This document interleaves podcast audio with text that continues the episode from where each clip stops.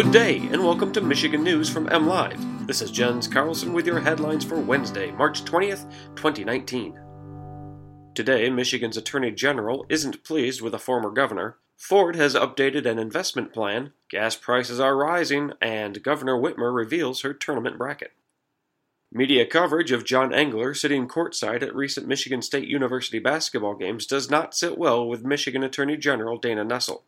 Nessel has fired off a sharply worded letter to Dianne Byrum, chairwoman of the Michigan State University Board of Trustees.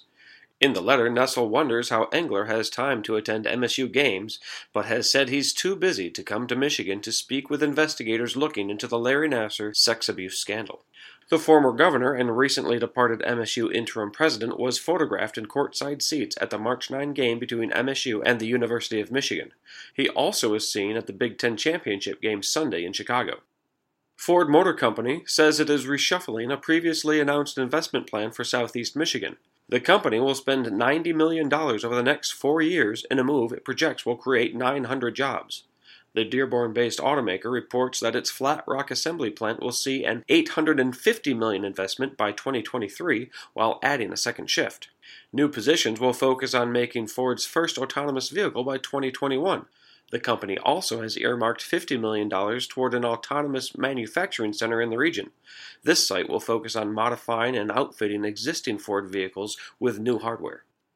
Gas prices in Michigan are up by 10 cents in the past week and by more than 25 cents in the last month.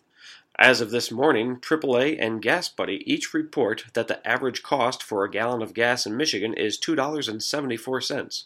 The state leads the U.S. with a 75 cent difference between its lowest and highest prices at the pump this year.